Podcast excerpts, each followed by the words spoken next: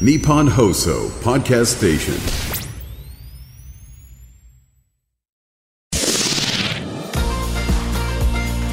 日本放送ポッドキャストステーションミキのキョットキャスト切り開け京都挑戦組サポーテッドバイ京セラ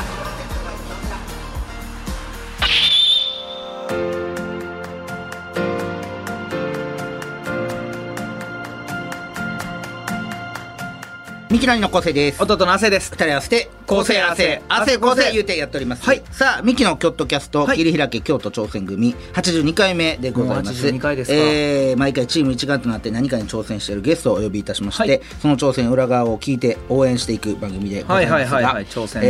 えーあのーチームでねいろいろやっぱ挑戦キョットキャストチームはいとしても、夏に京セラさんに行ったりとか、いやえーもうなんかゲストいろいろ呼んだりとか、動いてますまあ、ゲストいろいろ呼ぶことを挑戦というのいもや挑戦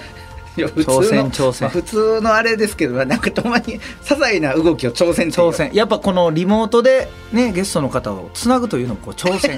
やいやいやそれはだ東京にね来てもらうのが忍びないという理由で、いやいや挑戦です挑戦なんだ電波に挑戦というかね そのやっぱりこのあーなる大ほど丈夫ってリモートでもできるんだよリモートでも挑戦しようやないかといあーうそそれはずっとやねんけどねなだってこんだけ80、えーだから2回やって、はい多分12回ですよ現場に来たのはい ほんまに企業の方がねそうそうそう芸人さんはこ現場に来ますけれどもうんこのなんか iPad みたいなものをこの譜面台に置くのも挑 戦だってだいぶ挑戦ですね今このやっぱり、うん iPad を置くやつって売ってるんやかあーらそれを買わ ずにこの番組はずっといろんなとこに立てかけたり譜面台に譜面台に置いたりっていうの挑戦そうこれ使わないぞというしか挑もこ戦の iPad の充電器が、はいあれないぞというのを、あなたと妹がもう始まる前に揉めてて、はい岸田さんに、はいディレクターさんにその「えないですか充電器」みたいな、はいその充電器さえも誰が所有してるかも分からだないら挑戦ね充電せんでも今回の収録いけるんじゃな いいやいやかいいややその挑戦はどうですかっそてれそれ挑戦そのじゃないそこでのこの議論の挑戦とそいうのか挑戦すんなよいやそういうのも挑戦ですよまあいろいろねで「あオールナイトニッポン」内で今も放送されているは今い月ははい放送されているコラボレートニッポンでもね、挑戦させていただいてます挑戦させていただいてなんとさらに、はい新たなはい挑戦を、はいこの秋、はいまたはいこの番組やるということですごいですよハゼイ君発表お願いします、はい京都挑戦組の証ステッカーを作ろうとしています できましたじゃないんですね作ろうちょ挑戦中ということでえこれは これさ、えー勝手に言ってるじゃん今日さ、正直さブースの外さ、少ないのよ少ない人数が今日京セラさんもいないねいないってことは勝手に言ってんじゃこんれ大丈夫それいやだからいい京セラさんの時を許可伺ってようやく今だと今やるなら今だそうやっぱりそのノーゴーサインが出る出る可能性があるからなんやねんノーゴーサインってそうであいやもうやや行こしくいなとややこしいノーゴーサインが出るか可能性があるからコントでしょノーゴーサインノがーゴだーかサイらンうんちょっと京セラさんがいい日の時を見計らってもうささっとこう台本に書き込んで いやもう作らざるを得なく逃げもうもう言ってしまったんで言ってしまったらもうあっちゃーっていうそあのー次やった時あっちゃーいや作られへんって言われ てももう言っちゃってる言っちゃったんからーだねーっってて言えいるうでと京セラさんは優しいからそこはじゃあもうっていう 優しい つけ込むというあかーそういうところにあねーその優しさにつけ込む、ねステッカーを作ろうということでしてるねなんかあった方がいいってそれはさラジオってさなんか一応こっちもさなんかお便りとか募集してるから、はいやっぱそれにねあじゃあステッカー差し上げますがそれが主流というかまあね普通やオーソドックスなポッドキャストそれも何もなくただただお便りをそうそうなんかやっぱそのためにお便りをさそうそうそ欲うしいみたいな人もいるやんなん欲しいかそれでリスナーがバーってついてくるみたいなのもあるやん、すごいステッカーやからもうみんなどんどんお便り送りたくなるんじゃないいやじゃあまだ何も決まって ないのに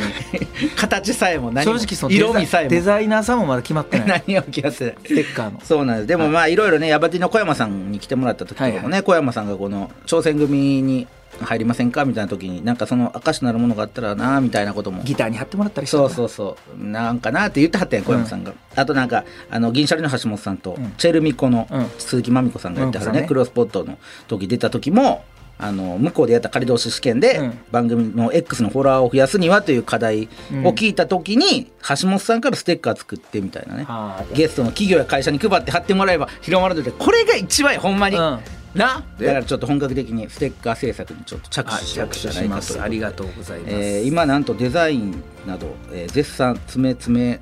でございもうもまうすそれはもうもちろんデザイ寝ずンにもだデザインも完成マジかえあそうですかどなたがデザインされてるのどなたがデザインされてるほんまに岸田さんじゃないえ妹ダビ妹でもないダビスさんじゃもないいや違うでしょダビさんってできへんそんなダビスさんにはできへんやろそうだそんな俺もそんなセンスを感じられへダんビさん彼もからはもらったケータリング食べるしかできへんのよダビさんも美味しいですねって言うて京セラさんとか京セラさんのももらった「えいいんですか?」お団子とかめっちゃそ食べれるしかできへんことはないそれしかできへんねんそれしかできへんことやけど誰が作ってはるんですかねほんまやなそれが気になるところですけどね確かにえー来月末くらいにはなんと発表できるんじあゃないら早いんでないでしょうあかー思いますのでね、はいえーぜひねそれをで今まで出た人とかもね欲しいっていう人が言いはったらね差し上げましょうよそれは それはやめようええやんかそれはそれそれはさいやいやいやいやせ向こうがねこっちから送りませんよああそうだそうだそ うだそうだねなんやねんその根性もいやまあね欲しいですって言わってれて言ったらその封筒をうん返信用封筒送ってもらっいや ていやいや僕ら入れますかそれらは送りますよそれは送るでそれでお世話になったんやからあそう送でりすかますそれははいというわけでね実際にどういうふうに企業の皆さんリスナーの皆さんに渡していくかねまたできたところでそうですねいろいろお知らせしていきたいなと思いますので、秋の挑戦第2弾「京都楽キしャみスト挑戦組明石ステッカープロジェクト」お楽しみにということでなんかすごいな明石ステッカープロジェクトプロジェクトプロジェクトですあそうですか動い一てま大すか一大プロジェクト発表する時の人数少な すぎんこ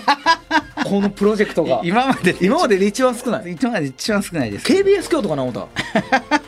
僕らでやってるラジ KBS 京都やったら多いオ多いか多いそうか多い KBS 京都は僕とお兄ちゃん含め3人でやってるからディレクターさんにあそうそうそうんそれに比べたら多いですそけうそどうそうもそはいというわけで、えーそして10月最終週となるはいはいはい今回の配信でございますが、今回なんと、えー京都鉄道博物館さんこちらをピックアップ、うん、いいね行ったことあります亜生君京都もちああるんやええ もちのロンあそう、はい僕ないのよえあんのは知ってんねんけどでもないねん そう詳しい話はちょっとこう困るかもいやちょちょお前今もっちって言っててんでいやもっちのやつ行ったことは覚えてんねんけどあーちょっまとあまあでもまあまあこんなそうそうそう大体はだ分かるなやんろとこんなんありくましたそねうそうそうそうあそうーなんとなくじゃあ思い出のお前のお話をじゃあ冒頭5分やっていただいてそっからギ ブ先に言っとくわブギブアップ5分は無理5分は無理まあでも覚えてるでしょなんとなくはいや多分いくつの時に行ったのそれは小学校 それは厳しいな それは厳しいななんかのそのあー遠足やったようあーな遠足でな気がするんですけどねまあまあまあえーまあ亜生君はそうかもしれない、はいはい鉄道ファンの人とかね、はいえー家族連れにぴったりの京都鉄道博物は館いの裏側をであぜひ聞いぜいひき教ますのえてもらいたいですえーどうぞお楽しみにとはいいうことです、えー、と番組を聞いての感想は X なら「ハッシュタグキョットキャスト」をつけてつぶやいてみてください京都は大文字で KYOTO キャストは小文字ですはい、今回も最後まで聞いてください。はい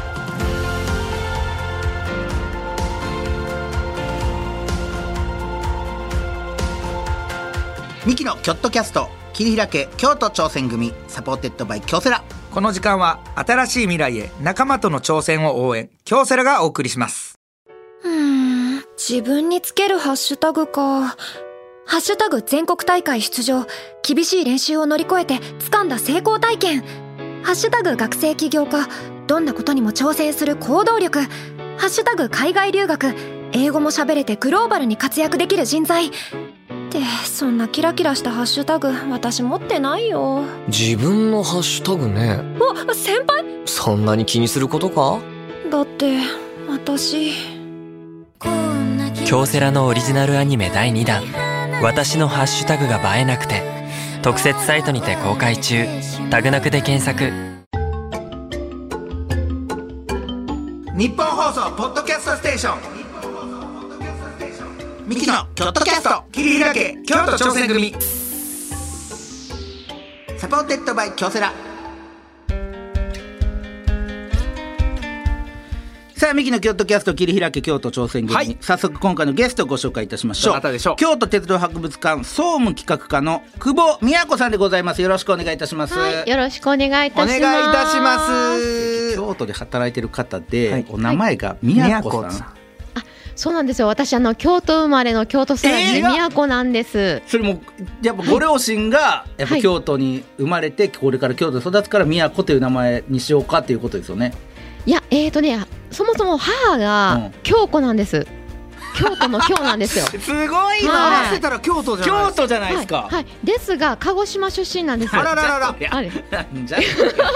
あららららら京都に愛があるってこと、京都が大好きでってことはい、ね京都大好きで京都。はい、そうですね。えー二、人合わせて京京都都ですね。はい。 いいですねいいつかみですね、はいいいですねありこがれとうございは。まいいす。ですえはーい久保さんにね今日はお世話になります、はい京都鉄道博物館、これだから略して鉄博っていうんですよねそうですね。京都鉄泊という言われ方しますね。京都鉄博、ははいね、鉄泊っていう感じで、えー、今日僕はすいません久保さん、ちょっといまで行ったことがないんですよ場所は分かってるんですけどはいでもそれこそもう息子がもうそろそうそろいやむむっちゃ好きなんですよ電車ほらあもうそうなんですかもう子供なんか絶対通りますからねその電車そうですよそう絶ね対なんなんなんでしょうね、あの、はい子供が電車ね好きな魅力、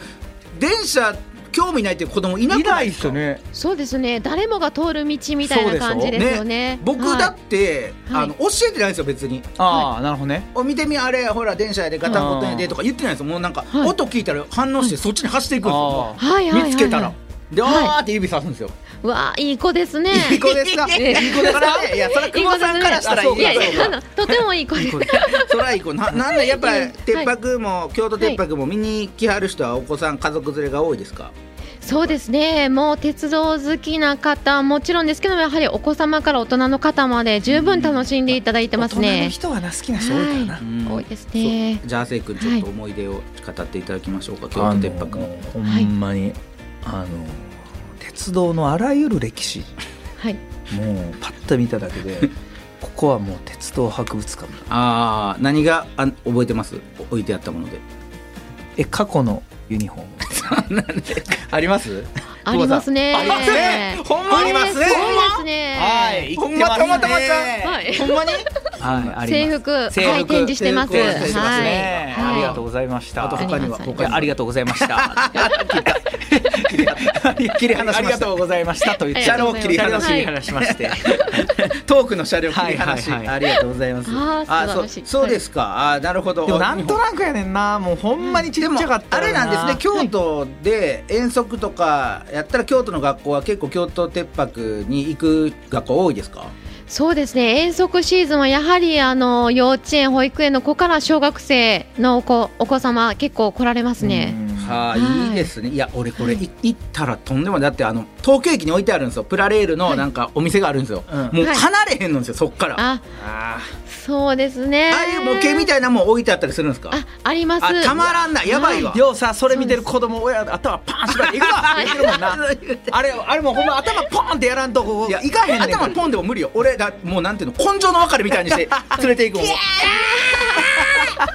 たいないつもそうもうあれ見たいじゃわあな無理やねん終わりがないねいんやそう鉄道ってそうやねん一生回一生回ってるそうやしな一生見れるかそうら、やなああそう京都鉄泊、はいちょっと魅力的でございまはす、いはいはいはいそんな久保さんが働かれていらっしゃいます、はい京都鉄道博物館についてちょっとご説明させていただきます、何ですかえー京都鉄道博物館 SL から新幹線まで54両が京都の梅小路に集結しておりますごす,、いです地域と歩む鉄道文化拠点として驚きや感動の体験を通して鉄道の歴史や安全技術を学べる日本最大級の鉄道博物館でございます展示車両にはゼロ系新幹線電車の第1号車やおう時速300キロでの営業運転を実現しギネスブックにも掲載された500系新幹線電車えー戦後の特急列車を牽引した国鉄最大級の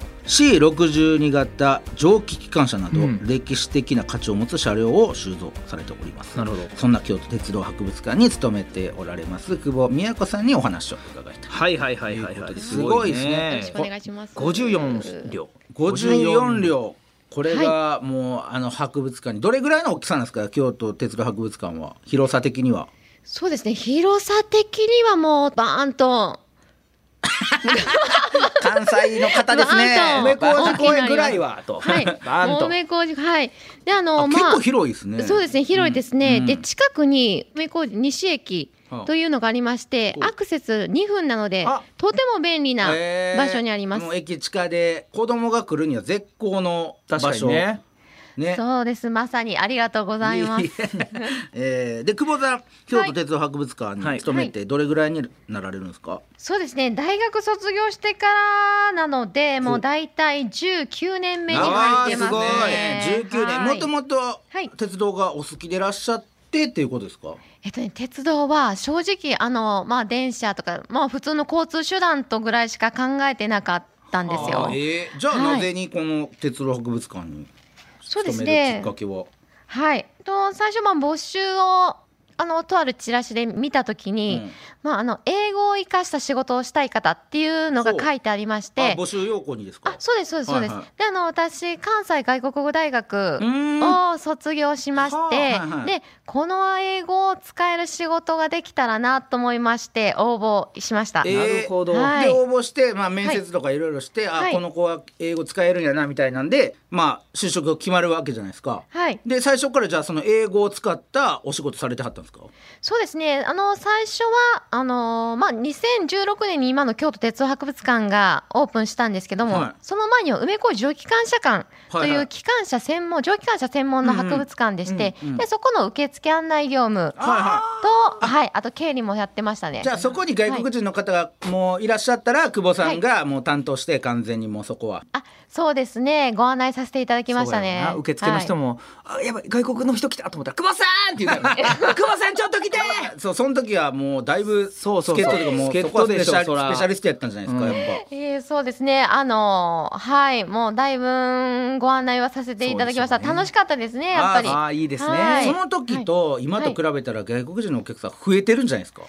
もうえっと格段に。そうですね格段に、まあ、入館者数ももうさることながらずーんともう規模も博物館の規模が大きくなったのでやはり入館者数もどーんとはい外国人の方からも人気ですか京都鉄博は。あ人気ですね多数のお客様ご来館いただいてますあはいそそれは喜ぶしだって最初から携わられてるってことですよねその京都鉄博に、うん、そうですねまあ、ね言って今そうそうですはいそれがどんどん人気になってきてるのを目の当たりにするのは嬉しいですよね、それ久保さん的にもね嬉しいですははいいはあ、さあそんな久保さんでございますがこの番組はチーム一丸となって何かに挑戦していることを聞いていく番組なんでございますはいはいがはいはいえー久保さんがチームとして何か挑戦されていることっていうのはありはりますかそうですね、まあ、当館のテーマとしましては、まあ、見る、触る、体験するというのを大切にしてるんですよね。うんうんで、まああの、たくさんのお客様にお越しいただくにはどうしたらいいかなっていうのを常に考えてます。はいはいはい、はい、で、まあ、その中で例えばですけど、まあ、イベントっていうのは大事でして、うんまあ、展示を単なる、まあ、展示として置いておくわけではなくて、まあ、例えば、まあ、あの人気のあるイベントですそうと地方の車両を、まあ、特別展示という形で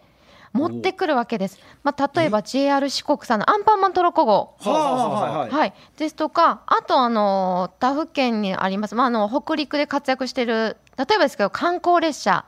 の、えっと花嫁のれんとかっていうおーご存知ですか聞いたことありますかはい聞いたことあります嘘つけありますかわかるわ一瞬で声だけ聞いてて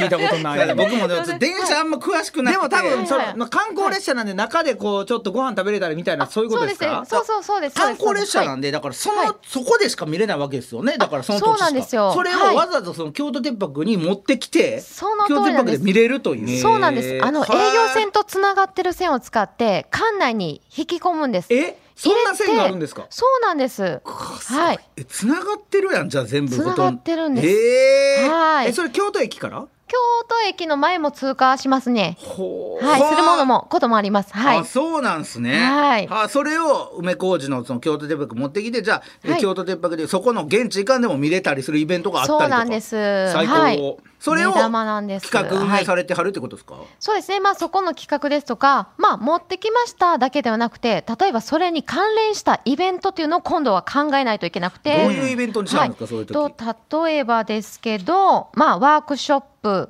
ですね、まあ、お子様にこんな体験できますよとか、うんはいあとその車両にちなんだ講演会ですとか。あいいですね。はい、あと今あの JR 貨物さんの企画展を開催してるんですけどもその貨物駅の見学会を開催ですとかはい見学会いいですね。そうなんです喜よびそうやなそうなあんでーす中入れるんですか。そうです。その見学会はあの入っていただけますし、えーああとなかなか特別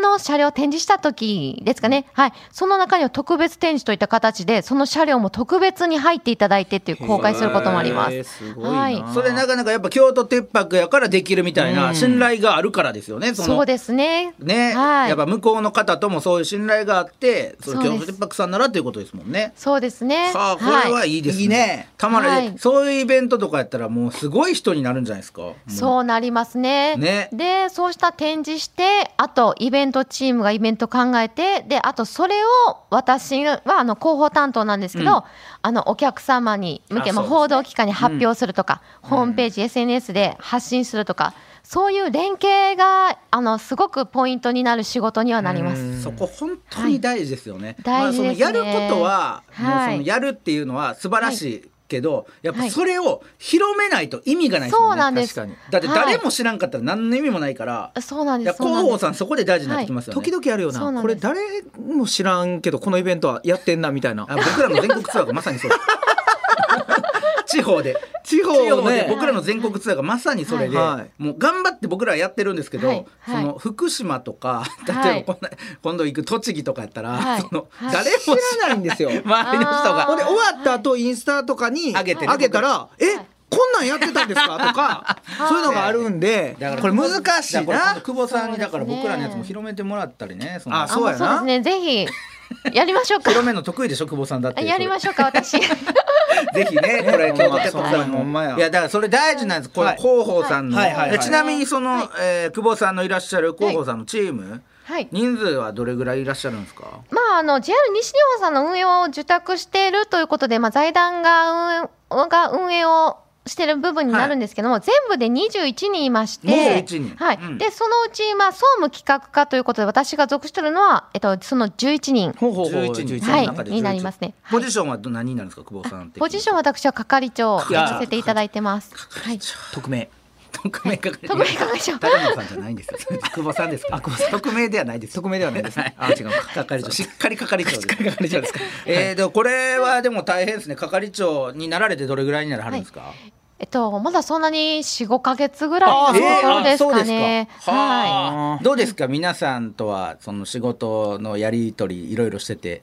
係長ならはっていろんなねポジション今までのポジションとはまた違うから大変でしょうけど、はいはいどんな感じですかそうですねやっぱりいい仕事するにしてもやはり雰囲気作りは私は大切にしたいなって思っておりますね。あいいです職場環境はい大事ですよ、はいそれは職場環境大事ですうんどういった雰囲気作りされてはるんですか、あのーもう分け隔てなく私はあのーもう何でも相談しやすい状況うんをあとを大切にしようと思ってまして何かあったら言うてなみたいあな、そんな感じで「はい大丈夫?」とかそうやって声かけはするようにしてます声かけをしてね。ねえそうなったら向こうからも声かけて聞いたりはあるんですかあのこんなことなんですけどが増えてくるんですかやっぱりあありますねうんやっぱりはいありますそこでやっぱり信頼関係ができてっていうので、えーでまあ貯金貯金と人間関係が切れてしまうとやっぱチーム一丸ってなれないですよね確かにあーはいえそこを大事にしてます一番若い人で言うたらいくつぐらいの人がいるんですか一番若い子で20代後半ですあまあ20代後半あー20代ですねはいそれ11人のメンバーとかで、じゃあご飯行こうかみたいなこともあるんですか、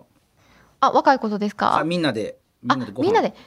でというよりかはちょっと一部で行ったりとかっていう感じですかねあーじゃあこっちで行ってこっちで行ってみたいなねあーはいそれいいっすそうなったらやっぱ係長が全部そこはお支払いは係長あーですかね、まあ、あ の、ここここあの、すみません、コロナなので、コロナだったので、いけてない部分があるかなみたいな。よねはいなんか笑顔がぎこちなかったですあ、今本当ですか。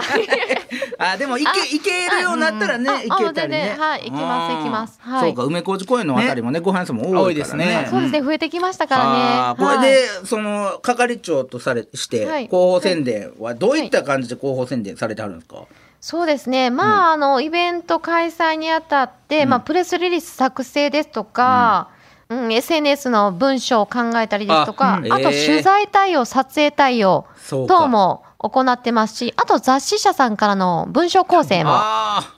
なども行ってます。あこれ、はいちなみにこの番組はいも正直やっはぱ広報の一つじゃないですかはい、お仕事の。はいで多分その広報さんっていうかそこのチームの皆さんで多分この仕事が入ったわけじゃないですか。はい、でしかも今それで久保さんが喋ってはるってことでしょはい、そうです。もうその広報だけで今動きまくってますね今 完あ、そう全に。ですね、動きまくってま すね。すごいはな広報だけの仕事ですよね 今広報に来た仕事、はい広報が答えてて、はいなもうそれで完結してるからあ、そうですね、はい。ただやはりみちょっとみんなの仕事は把握してみたいなところはな大事なところですよね。そこを喋ろうと思って、あーそうですねなるほどはい、みんなでね来させていただきました。あーありがとうございます久保す。さんが代表でね、はいはいはい来ていただいて、はい、ありがたいことありがとうごですざいます。あとなんか大きなイベントを今なんかやってらっしゃるということであの今ですね貨物鉄道輸送150年を記念した企画展を開催しておりましほうほうてはいでえっとまあ、日本で鉄を開業したのが鉄、えっと、1872年の明治5年なんですね、んはい、その翌年にもう貨物鉄道輸送が始まってます。うーんはい、でこの企画展に関連しまして、まあ、ワークショップですとか、まあ、貨物駅見学会の等も、はい、行っておりますね。はい、もうなかなかないですよねこの貨物輸送っていうか貨物を乗せてる鉄道を見るってそうですねこなかなかコアなコアないや確かにおっしゃる通りですね。すごいですよはね、はい男性が喜びそうな。あーそうですねいやこれはなかなか今の機会じゃないと見れないものが多いわけですねそうですね。あーましあかあもこの今年で150年すごいな。そうです。今年えー150年の節目に当たります。はあこれだって正直貨物鉄道とか貨物運んでるやつってあんま日中見れるやつ少ないですよね、そうですね。見れないですよね。気づいたらうわ長っっていう ので、あのそれ終わっちゃうぐらいな感じなのあで、ーはい。これが間近で見れるっていう展示されてるっていうことですよねそうですね。まああの貴重なポスターであったりとか、模型であったりとか、あのそうしたの貴重な錦絵等もご覧いただけるので、ほうはい。ええこれはもう今見に行く価値があるということですよね絶対あるありますね。うんはい今しかない確かに。はいはいいろんなだからこうやって、はい企画とかも年にどれぐらいやられてはるんですか、鉄道博物館企で画そうですね、まあ、春イベント夏イベントまあ秋イベント冬イベントそれぞれやはりそのタームによっていろいろ企画ねして、うんもう開催してっていう感じですね。それだって、はいそう企画春もしやるよってなったら、はい何ヶ月もしくは何年前ぐらいからこの企画携わっていくんですかもう動いてるものやっていこうみたいないつぐらいから動いていたんですかもう前年もしくはもう2年前ぐらいからこういうふうになるよねとか、周年イベントとかそういうのはもう企画してますね。そうかそうですよね、はいもう逆算してはい逆算してですもんね、そうですねはい、はい鉄道博物館も何周年やしじゃあ何年今から動き出さんととかそうです。そういう記念のイベントになるものについてはもう先読み先読みしてこういうことできるんちゃうとかそういうのでやってますね。しかも京都鉄道博物館で動いてるだけじゃなくて、この貨物のやつとかやったら、はいその貨物鉄道の輸送のその車両とかどこかで管理してて、誰かが管理してその人から許可もらってそれを運んでこなあかんとかやからはい、おっしゃる通めりちゃです。くちはいゃ大変ですよね。そうなんですよ。普通のあの、まあ、電車走ってる線路を使って持ってくるわけですから、うんこの時間帯に、あの、ここの駅持ってきて、通過させそうかて、京都鉄泊まで持っていこうっていう、あの、ダイヤって言うんですけど、それを引くのも大変なんです。うわーその普通に、そうなんていうんですかイベントに芸人呼ぶのとレベルがちゃいすぎて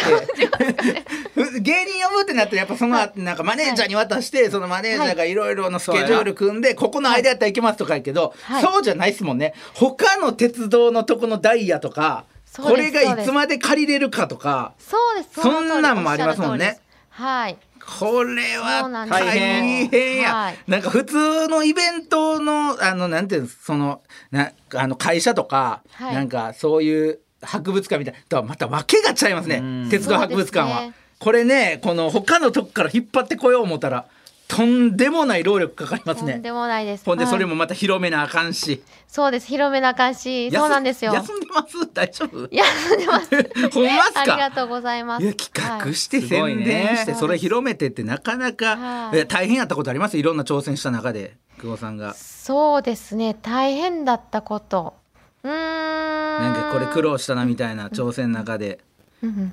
あのーいつも頭にあることは、うんやっぱりいい展示、いい企画をしているとなった時に、はいどういう媒体にどういう発信をしたらいいかっていう、はい、もうこっちが告知しなければこんなんあったよ一般の方はねそうしたあの今 X ですとか Facebook 使って、うんうんうん後からこう投稿されると単なるレポートになるじゃないですかそうですよこねんなんありました、ありますねはい、それじゃ惜しいのでお客様にこんなことやるよ見に来てねっていうのをやっぱり宣伝するという意味ではもう的確にこの媒体にはこういうタイミングタイミングと文章でとかそういう告知っていうのはすごく大切やなとは自分の中で思ってます。これなこれもうテーマ僕らもちょちょっとテーマではあるな告知ってお兄ちゃんののだから X なんて何にもあれ身に染みたやろ。僕の X 血が通ってない X っていうので有名なんですよマネージャー からマネージャーから一回あれはやってないのと一緒ですってあ本当です かお兄ちゃんが毎もったいない AIX そうなんですよ僕の一応毎回なんかイベントあったらこんなんありますとかっていうのやるんですけど、はいはいはいはいそうじゃないんだじゃあとじゃあいそうはい分からへんのですよね。そのどうや、はいその X がそういう SNS 使っては広めれますけど、はいさあそれがどんな目に触れて、どんな人が結局来てくれて、やっぱ集果たしてそ客やこねから見てどどんだけ見てくれてるかとも、あんま手に取ってそうでねすね分からん心の難しさはありますよね。いや確かにそれはありますよねうーんもう本当に例えばもう写真1枚でも目を引くとかああなるほど、はいそうか。はいであの投稿するタイミングだとかええはいそんなん考えてあります。はいありますえねな何時ぐらいがいいんですか。なんかそれあるらしいで、えそれあるんですよね久保何時ぐいらやいあ？りますね大体まああの20時とかそう二十時？はいあとまあでも媒体によって異なりますねママ向け発信とかやったらお昼頃そうかお昼の方がいいとかああーだからそれの、じゃあどの層にこれを見てもらいたいかそうでです変わってくるなっんてかことね。そうみんなんなです言ってたえインスタとかいうんいいね欲しかったら8時とか10時ぐらいに夜のはやるといいねがいっぱいついたり、そうですねコメントいっぱいもらえたりみたいな。あ。はいでお兄ちゃんみたいに考えてはんねさや朝早くにパンってあげたりなどこの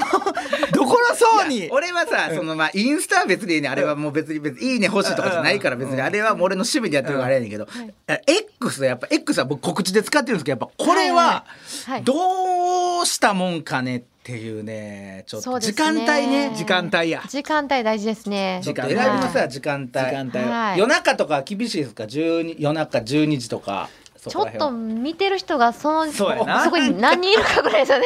暇な大学生しか見てへんで多分ああそうかそうやねちょっとね全体的に見てほしいならもうちょっと早めそうそうそうそうここら辺 難しいですそうねで難しいなすねまあ、通勤のね帰りの電車で見張るかなとなるほかどそれぐらいの電じゃあはい5時とか6時に上げてるみたいなことですねもうなんかそういうのもありますね。まあ媒体によって分析って大事ですね。これはちょっおと兄ちゃんはいつも夜勤明けの人に向けて上げてるから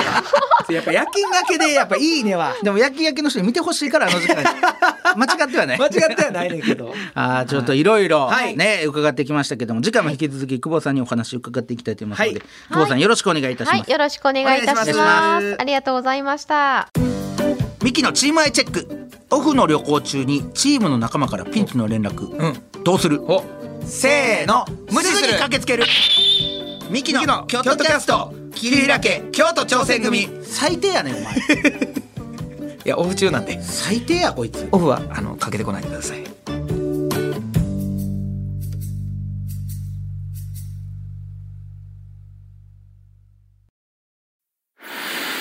夢は叶わないのか努力は報われないのか何度もくじけそうになったそれでも立ち上がり最善を考え行動を起こし仲間を信じてこれたのは夢は信じ続けることで夢に近づくことができその度に強くなれることを教えてもらったから夢の価値を知る人は強い京都産が FC サポーテッドバイ京セラ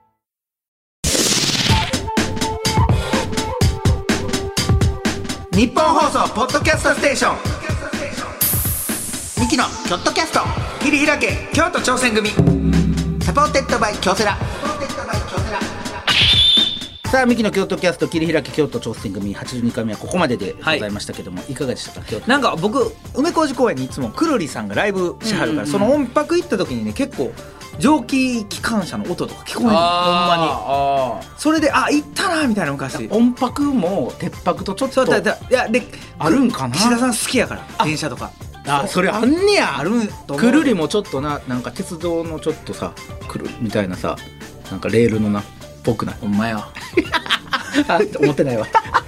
こいつ思ってないでもその広報さんだなんかいや大変さいやでもここれこそやさばめいっなちゃ大変やと思うで大変やわちょっとなんか想像したくない大変すぎてだってさ子供はさめっちゃ興味あんねん、うんでもなんとか、ん親にも興味持ってもらわんととかいろいろあるから試行錯誤せなあかんこれは大変ですはいというわけで時間も引き続きいろいろえーあれこれやっていきますはいはいはいよろしくお願いいたしますえー番組の感想などあれば京都アットマーク 1242.com までお願いしますはい。また、日本放送の平日深夜にやっている、オールナイトニッポンの中で、ただいま、えー、京セラミキによる、コラボレートニッポンが10月27日まで放送中でございます。深夜2時台の放送で、こちらでは、本気で寄り添うミキの京セラピーというコーナーをやっていますので、よかったらこちらも聞いてみてください。詳しい情報は、キョットキャストの公式 X にも載せておくので、合わせてチェックしてみてください。危ねえ ここまでのお相手は、ミキの昴生と、亜生でした